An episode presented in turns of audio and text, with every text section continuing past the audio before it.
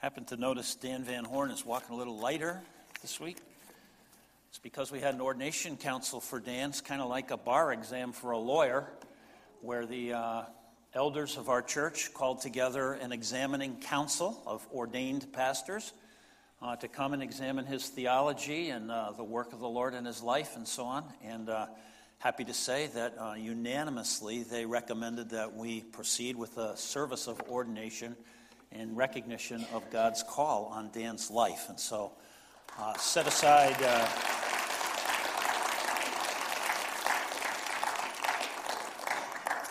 you want to set aside December the 6th? It's a Sunday uh, in the afternoon at 4 o'clock. Uh, we're planning a service of ordination with a celebration uh, afterwards. So, uh, you might want to mark that on your calendar. Now, the book of Hebrews in the Bible, where we've been studying now for a while, um, as you, I hope, know, was written to a group of Jewish Christians uh, who never met Jesus personally, but put their faith in him, kind of like us. And uh, most people think that this group of people, this church, if you will, uh, uh worship together in and around Rome. There are a number of Italian names that the uh, author of Hebrews uh, speaks to. And so the thought is somewheres uh, in Italy around Rome, this group of people uh, were meeting. Uh, but their faith, when they were Jewish and then they put their faith in Christ, their faith brought them a lot of hardship and a lot of problems in their life, even persecution. And uh, the result was that they were tempted to go back to Judaism. They were tempted to go back to the way things were because you know, uh, their lives were uh, being made miserable because of their faith. And so uh, the thought of abandoning their faith in Christ was on their minds, and Hebrews was actually written uh, to this uh, group of Christians whose world was literally falling apart. And so, very unlike American Christians, uh, at least Christians in the past, these people, their faith in Christ didn't bring them any worldly advantage. Here in America, you know, if you're a Christian, at least in the past, there were a lot of advantages to being a Christian. Still in the South today, you know, there's a lot of advantages, but uh, I think we sense that kind of slipping away. Uh, but for these people, their faith set them up for the loss of their own property. Uh, their faith set them up for the loss of their jobs, the loss of their family, the loss of privileges, and uh, maybe even the loss of their life. In Hebrews chapter 10, uh, verse 32, uh, the author talks about this. He says, you know, remember when you first became Christians. Verse 32 says, um, but recall the former days when, after you were enlightened, you endured a hard struggle with sufferings, sometimes being publicly exposed to reproach and affliction, and sometimes being partners with those who were so treated. For you had compassion on those in prison, and you joyfully accepted the plundering of your property since you knew that you yourselves had a better possession and an abiding one. And therefore, do not throw away your confidence, which has a great reward. For you have need of endurance, so that when you have done the will of God, you may receive what's promised. So, the author of Hebrews is looking back to when they first became Christians and the persecution and the suffering that they endured. And then, about 15 years later, when the book of Hebrews was actually written to this group of people, in Hebrews chapter 12 and verse 4, uh, the uh, persecution, it seems, is ramping up instead of easing up. It says, uh, In your struggle against sin, you have not yet resisted to the point of shedding your blood. So now their lives were being threatened, but they haven't yet, you know, resisted uh, to the point of uh, shedding blood. So there was this ratcheting up of this uh, persecution that was happening in these people's lives, and, and these people were scared. And so uh, in chapter 10 and verse uh, 29, um, you see they're being tempted to renounce the person of Christ. How much worse punishment do you think will be deserved by the one who has spurned the Son of God and has profaned the blood of the covenant by which he was sanctified and has outraged the Spirit of grace. What do you think would happen to somebody who's embraced Christ and all the benefits and the salvation that Christ and turned their backs on it? And there's a number of warnings like this, not this week, but next week, uh, Lord willing, we're going to kind of look at these warnings all through Hebrews, how serious a thing it is.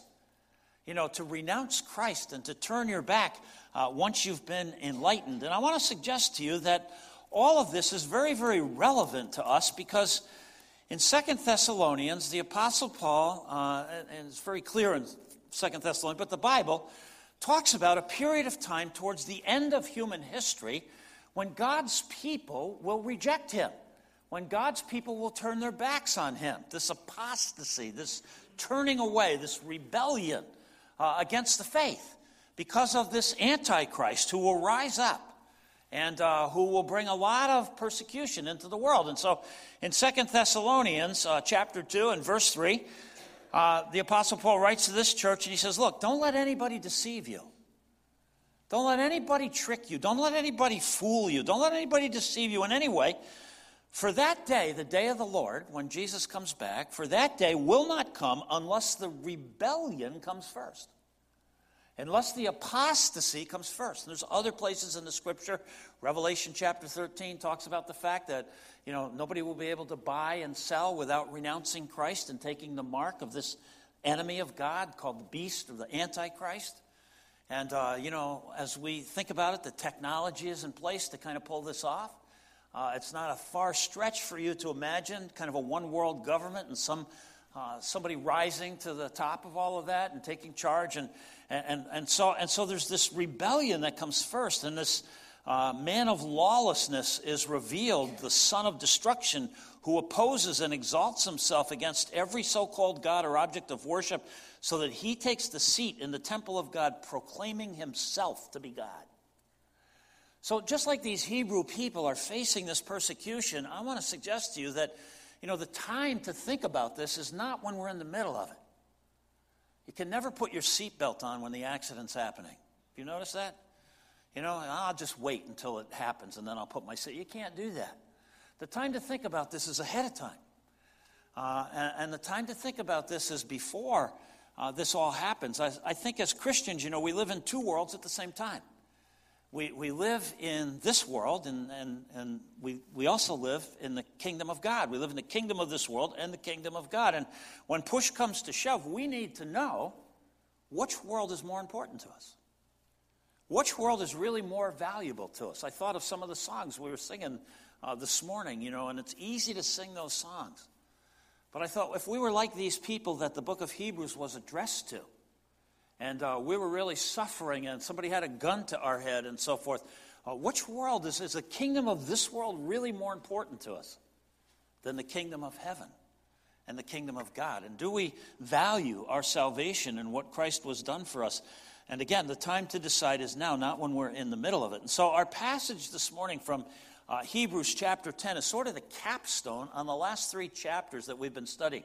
Hebrews 7, 8, 9 uh, all talk about how superior the sacrifice of Christ and the blood of Christ and the uh, heaven is to the old temple and to the old tabernacle and to the old covenant, the new covenant so much better, and, and so forth. And this morning we come to sort of the capstone of all of that um, conversation about how significant and superior the new worship is over the old worship in the Old Testament.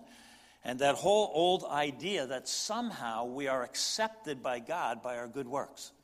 That somehow by taking the law and being as good as we can, we can still be accepted by God. That was the old law. And so here's the problem with that uh, chapter 10, verse 1.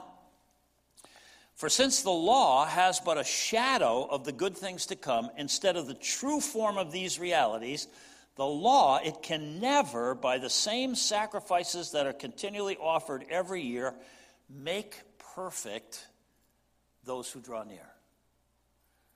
The problem with trying to be a good person in order to be accepted by God is that you can never be good enough. And you will never be made perfect. And of course, the next uh, other side of that is the fact that you can be made perfect by Christ's blood.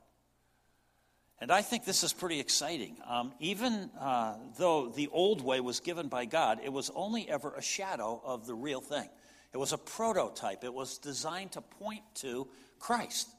It was designed to point to the blood of Christ and the reality that was coming. Uh, it wasn't the real thing, and so it can never uh, make a worshiper perfect. It can never really make you happy. If you've ever tried to uh, be accepted by God by your own good works, you'll realize you'll never be satisfied. You'll never really be happy. And uh, it always leaves you uncomfortable. People, you know, have a problem with God, and it's called sin. And you can never get rid of sin completely uh, through the old worship. And so, uh, look what he says. For since the law has but a shadow of the good things to come, instead of the true form of these realities, it can never, by the same sacrifices that are continually offered every year, make perfect those who draw near. Otherwise, they would not have, otherwise, uh, would they not have ceased to be offered, since the worshippers, having once been cleansed, would no longer have any consciousness of sin? But in these sacrifices, there's actually a reminder of sin every year. For it is impossible for the blood of bulls and goats to take away sin. Not only does the old way of worship not take away sin, it serves as a reminder to always have your sin in your face, which is why you could never really be relaxed, why you could never really be comfortable in the presence of God. It was uh, the old worship, even though God ordained this whole system of the law and animal sacrifices, it could never really atone for sin. It was all intended to point to Christ. Have you ever noticed in the Old Testament how many times God Himself says, I hate animal sacrifices?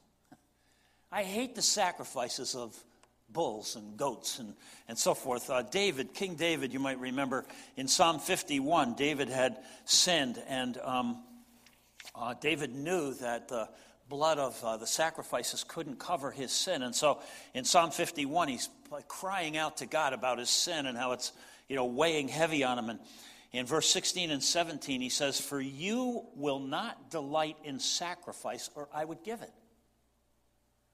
If God would be satisfied with another animal sacrifice, I'd give it, but I know you won't. You will not be pleased with a burnt offering. The sacrifices of God are a broken spirit and a broken and a contrite heart, O God, you will not despise. Now, this is the Old Testament. And this is David recognizing that, you know, God is not pleased. God's not looking for more animals to be slain and for blood to be shed. He's looking for a broken heart, same as he's looking for in the New Testament. But this is way back in the Old Testament.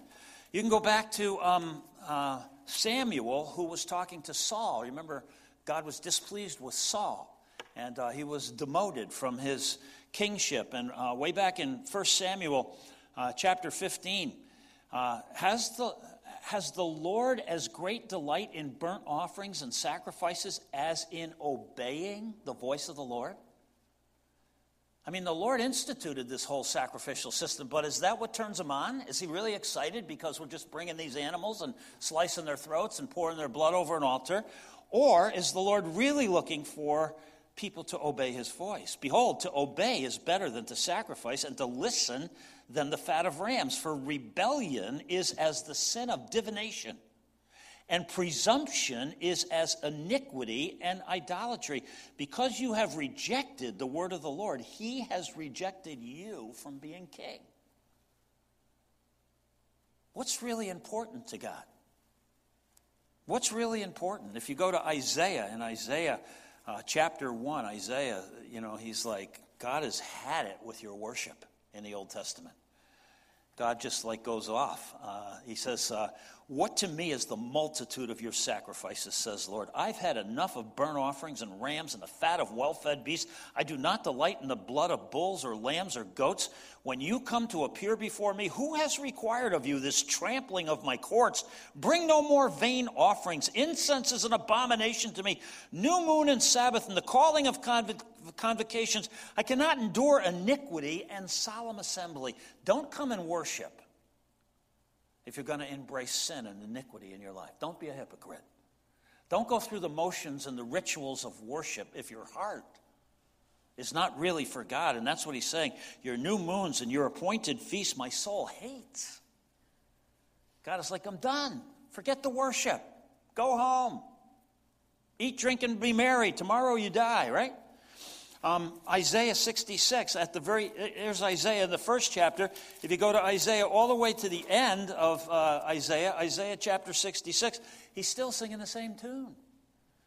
Listen to this. Um, He who slaughters an ox is like one who kills a man. He who sacrifices a lamb like one who breaks a dog's neck. And he who presents a grain offering like one who offers pig's blood. He who makes a memorial offering of frankincense like one who blesses an idol. These have chosen their own ways, and their own soul delights in their abominations. I will also choose harsh treatment for them and bring their fears upon them. Because when I called, no one answered. When I spoke, they didn't listen. But they did what was evil in my eyes and chose that in which I did not delight. What's real worship? At the heart of real worship is obedience to the heart of God. It's a broken heart, a contrite spirit. God's not interested in multiplying and, you know, uh, more sacrifices. In Jeremiah, the same thing. Jeremiah chapter 7 and uh, verse 21. Notice uh, again how much uh, God talks about this. Um, Thus says the Lord of hosts, the God of Israel Add your burnt offerings to your sacrifices and eat the flesh. For in the day that I brought them out of the land of Egypt, I didn't speak to your fathers or command them concerning burnt offerings and sacrifices. But this command I gave them Obey my voice and I'll be your God, and you shall be my people, and walk in all the way that I command you, that it may be well with you. But they didn't obey or incline their ear, but they walked in their own counsel, and in their stubbornness of their evil hearts, and they went backwards, not forwards. Over and over and over again in the Old Testament, God is saying, Listen, I'm not about all these burnt offerings. I'm not, you know, looking for, I'm looking for hearts that would be transformed. Uh, some of the prophets, the minor prophets, uh, kind of famous statements Amos uh, chapter 5. I hate, God says, I despise your feasts, and I take no delight in your solemn assemblies. Even though you offer me your burnt offerings and grain offerings, I won't accept them. And the peace offerings of your fatted animals, I will not even look at them. Take away from me the noise of your songs. To the melody of your harps, I will not listen. It's not about the music. But let justice roll down like water and righteousness like an ever flowing stream. Do the right thing. Obey my word. Trust me more than you trust yourself. One last one in uh, Micah. Again, this is a kind of a, a famous uh, saying. Uh, with what shall I come before the Lord and bow myself before God on high? Shall I come before him with burnt offerings, with calves a year old?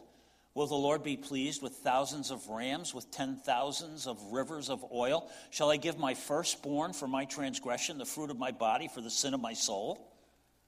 He has told you, O man, what is good. And what does the Lord require of you but to do justice, to love kindness, and to walk humbly with your God. What's the Old Testament really about? At Dan's ordination, somebody asked him, How do you reconcile the God of the Old Testament with the God of the New Testament?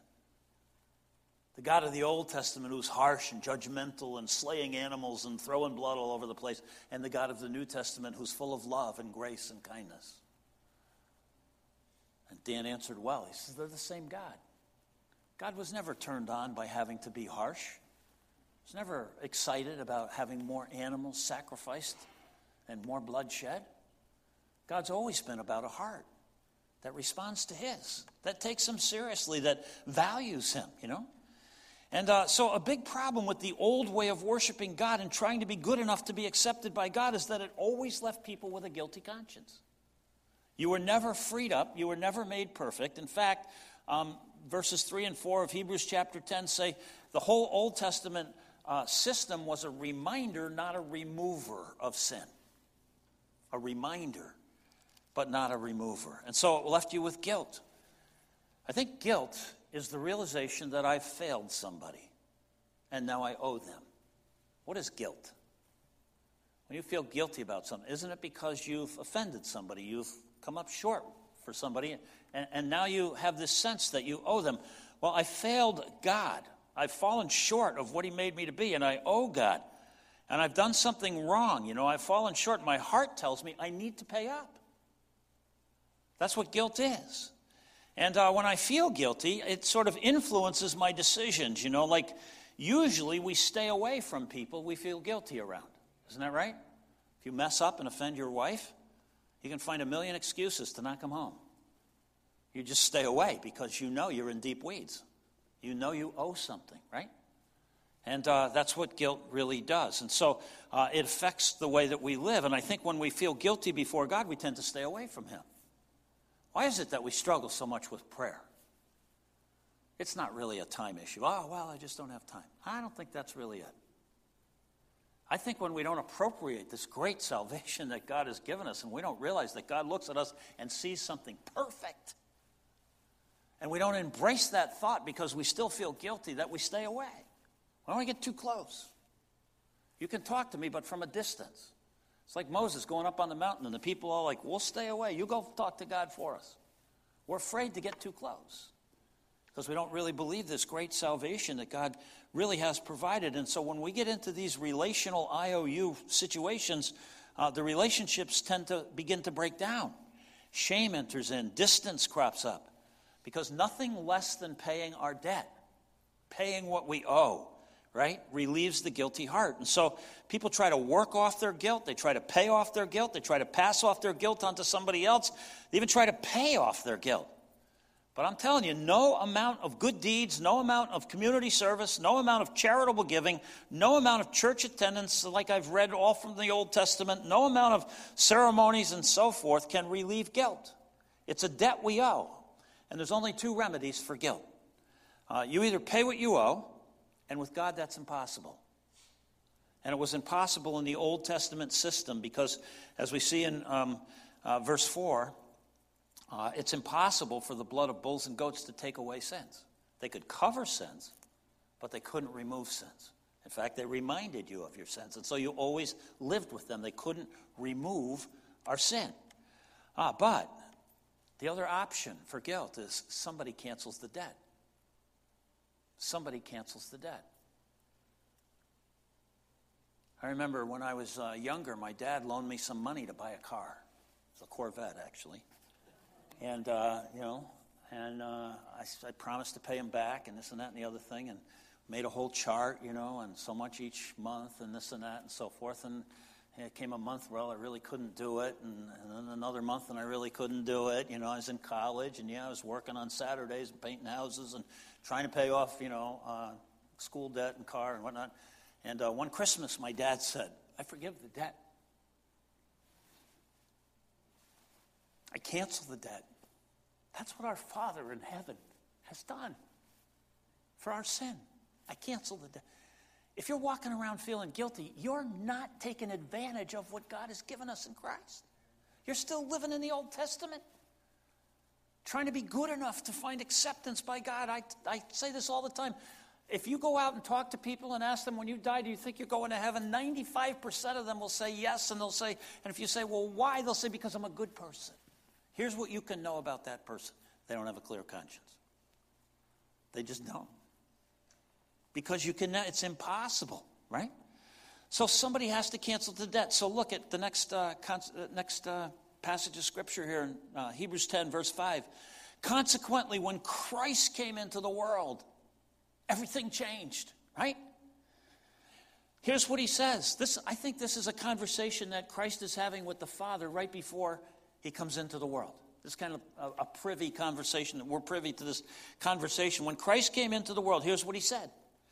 He's talking to the Father. Sacrifices and offerings you have not desired. I just read, you know, a dozen passages from the Old Testament to testify to that. But a body you've prepared for me. Here's Jesus talking to the Father. But a body you've prepared for me. In burnt offerings and sin offerings, you take no pleasure. Then I said, Behold, I have come to do your will, O God. I have come to do your will, as it is written of me in the scroll of the book. Why did Jesus come into the world? He came to do the will of God. He came to do the will of God. This is, I think, the conversation Jesus has right before he comes to earth. And it was always God's plan. You notice it was written in the book. It was always God's plan for Jesus to take on human flesh and become an acceptable uh, sacrifice. But what impresses me here is in verse 7 I have come to do your will. I have come to do your will. Everything Jesus came to do and everything he did was all written down beforehand, was all prophesied in Scripture. Jesus knew exactly what God was asking him to do. And don't miss the fact that from his birth to his death to his resurrection, it was all written down. But when Jesus says, I have come to do your will, Jesus is eager, he's determined to obey the Father. In chapter 12 and verse 2, we see how Jesus did this. It says, looking to Jesus, the founder and perfecter of our faith, who for the joy that was set before him endured the cross, despising the shame, and is now seated at the right hand of the throne of God. I have come to do your will. And he did it with joy, and he did it with a sense of obedience. It's the joy of obedience. Obedience from the heart is the essence of worship, it's about surrender. Uh, and I think Jesus did what God always wanted people in the Old Testament to do, the Old Testament worshipers. He didn't want more sacrifices, he wanted obedience. He wanted trust. He wanted people to recognize who he is. And it's what God still wants from us today is to recognize him through obedience. This is the first and great commandment that thou shalt love the Lord thy God with all thy heart, mind, soul, and strength. What is that? It's obedience, it's surrender. To love is to uh, serve, it's to sacrifice. And that's the first command. It's what God has always wanted. And, you know, uh, maybe you know this morning there's something that God really wants you to do. And you just aren't going to do it, you know. Or maybe there's uh, um, some need to confess something that you've just been ignoring, you know, something from your past that just keeps kind of hanging like, you know, brand guilt and so forth. And, or maybe you need to, you know, um, make the commitment that you made. You made a commitment, maybe you need to do the commitment that you, that you made.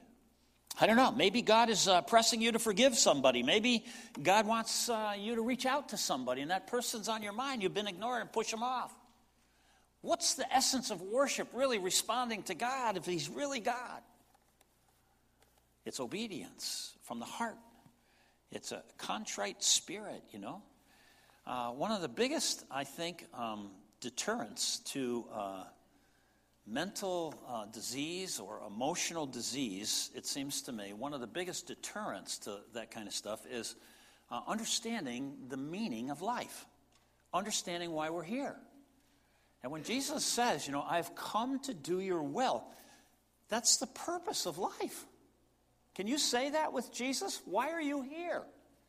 Why has God put you on the planet in 2015? Can you say with Jesus, Well, I'm here to do your will? And is it the pursuit of your life to find out, well, what is that will?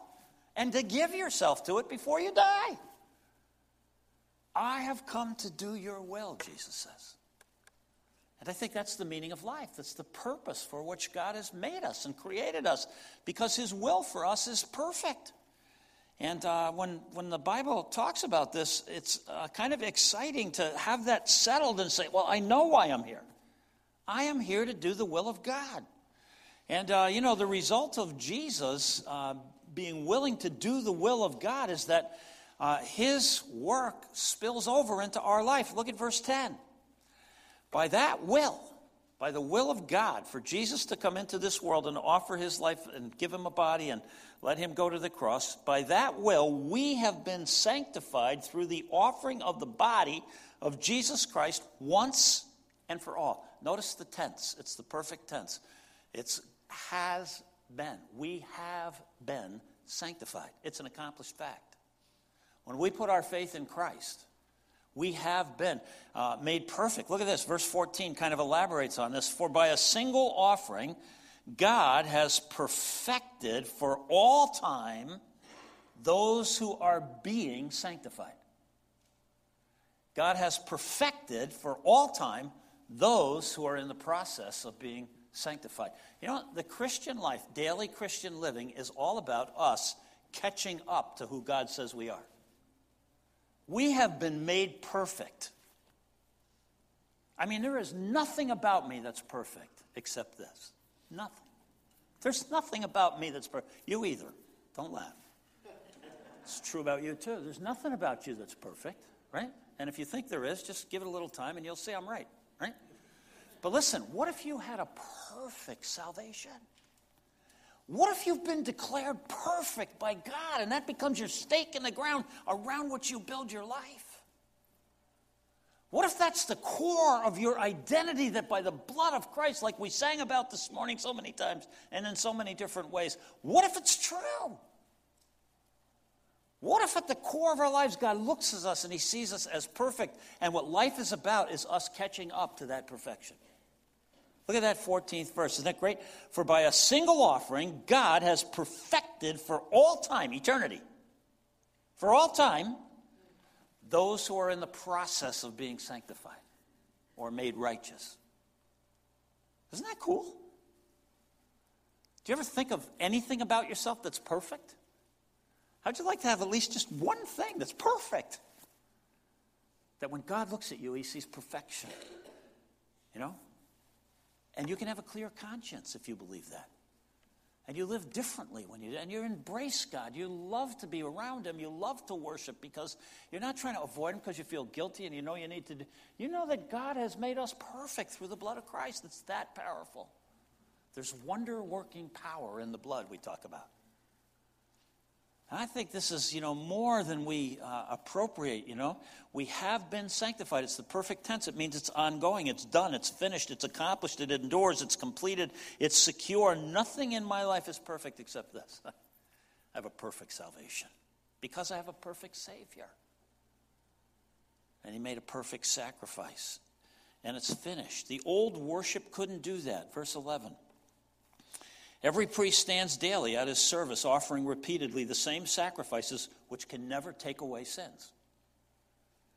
But when Christ had offered for all time a single sacrifice, sacrifice for sins, he sat down. Remember we talked about this? He sat down at the right hand of God, waiting from that time until his enemies should be made a footstool for his feet. That's a quote from Psalm 110, verse 1.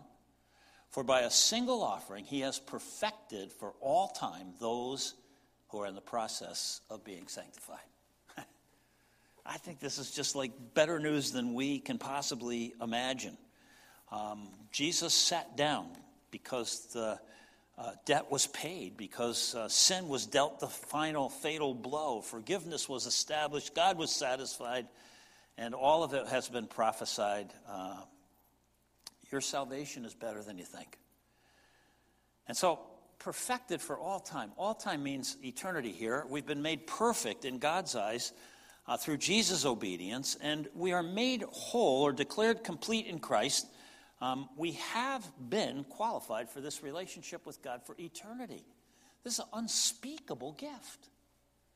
I kind of uh, asked myself the question, you know, um, uh, time and time again, um, what, what would I give to have that kind of salvation, to have that kind of reputation with God that I was perfect? What would you give to have that?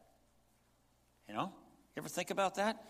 And I think kind of what's going on here is kind of like raising a child is that first you give them the assurance that you love them and that you uh, will always love them and that you're committed to them and so forth. But then you go along and do everything you can to teach them to live wise and to make wise choices and to uh, honor, you know, the way that God made life to work and to encourage them and so forth.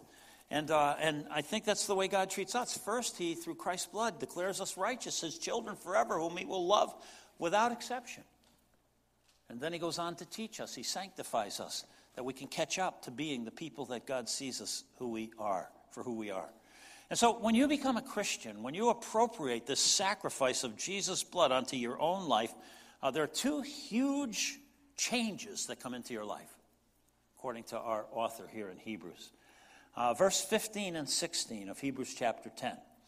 And the Holy Spirit also bears witness to us, for after saying, and this is a quote from um, Jeremiah 31, this is the covenant that I will make with them after those days, declares the Lord. I will put my laws in their hearts and write them on their minds. The first really big change that happens when you trust Christ and you appropriate his blood into your life is that the Spirit of God comes inside of you. And the laws of God, the commandments of God, the thoughts of God, the ideas of God, the ways of God, you know, are no longer external, now they're internal. They're no longer written on stones like the Ten Commandments, they're written on our hearts by the Holy Spirit. All of a sudden, the motivation to live the Christian life comes from the inside, not from the outside. It's internal, not external. It's the very Spirit of God after the day of Pentecost that moves into our lives. Uh, the Holy Spirit is the author, and He speaks to this fact that God's Spirit enters every genuine believer. So, uh, again, God places His ways in the very center of our lives. And He gives us this kind of inner impulse that creates a desire to know His will. And He gives us the power to do and to be obedient, uh, which brings joy, which is genuine happiness. You know, when you do what God asks you to do, there's a certain uh, inside witness of the Spirit that affirms and brings that deep sense of, you know, joy. Uh, God puts His new life right inside of us, and that pushes out the old life and allows the new life to come to the surface. He provides a means for the new covenant for transformation. Uh, by the very Spirit of God, His ways and thoughts are no longer external, but they're imprinted on our hearts and our minds and uh, when God's gift of salvation becomes real, we develop this affection for God, you know. You cannot live the Christian life without the Spirit of God being inside of you. Sometimes people say, oh man, the Christian life's so hard to live. I say, hey, it's worse than that. It's impossible. You can't live the Christian life without God's power. You can't.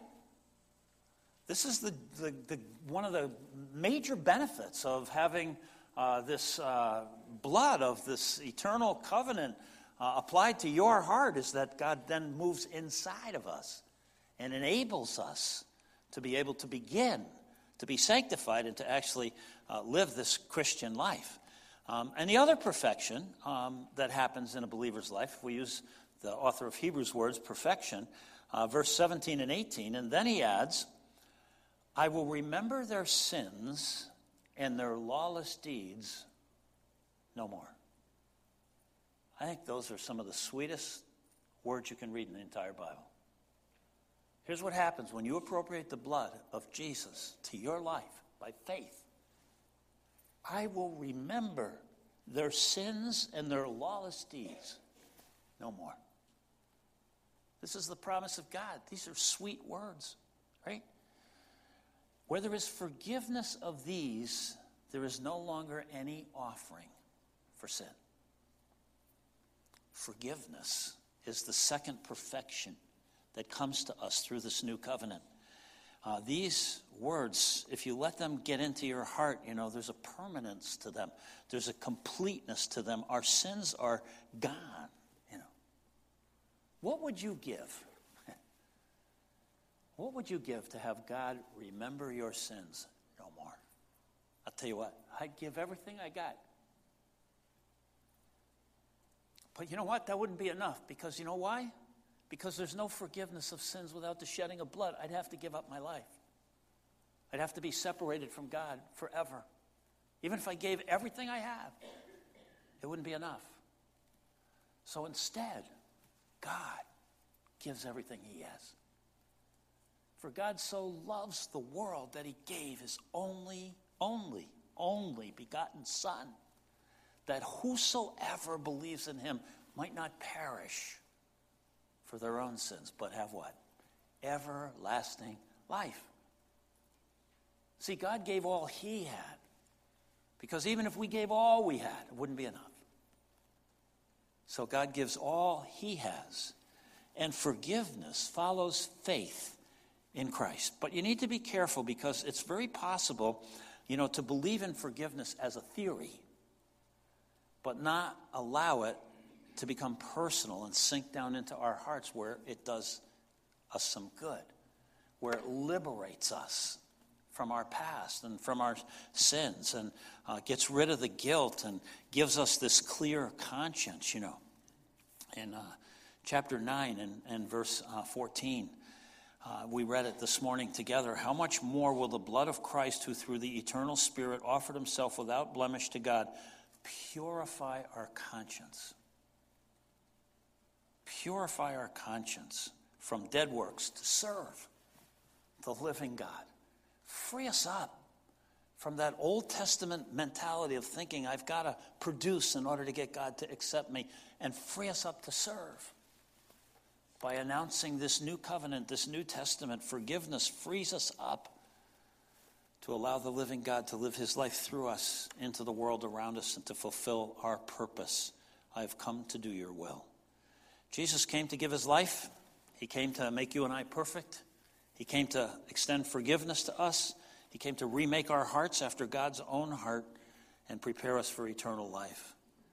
Can you think of any reason why anybody would ever turn away like these Hebrews, these Hebrew Christians? were contemplating because of the persecution that they were experiencing in the kingdom of this world. Why somebody would ever give up the kingdom of God in order to have a little bit more comfort and peace in the kingdom of this world is what the author of Hebrews, in a couple weeks, we'll see, just warns us about. Because a day is coming when that challenge will be before us as well. Let's pray together. Our gracious God and Father, your word is so rich.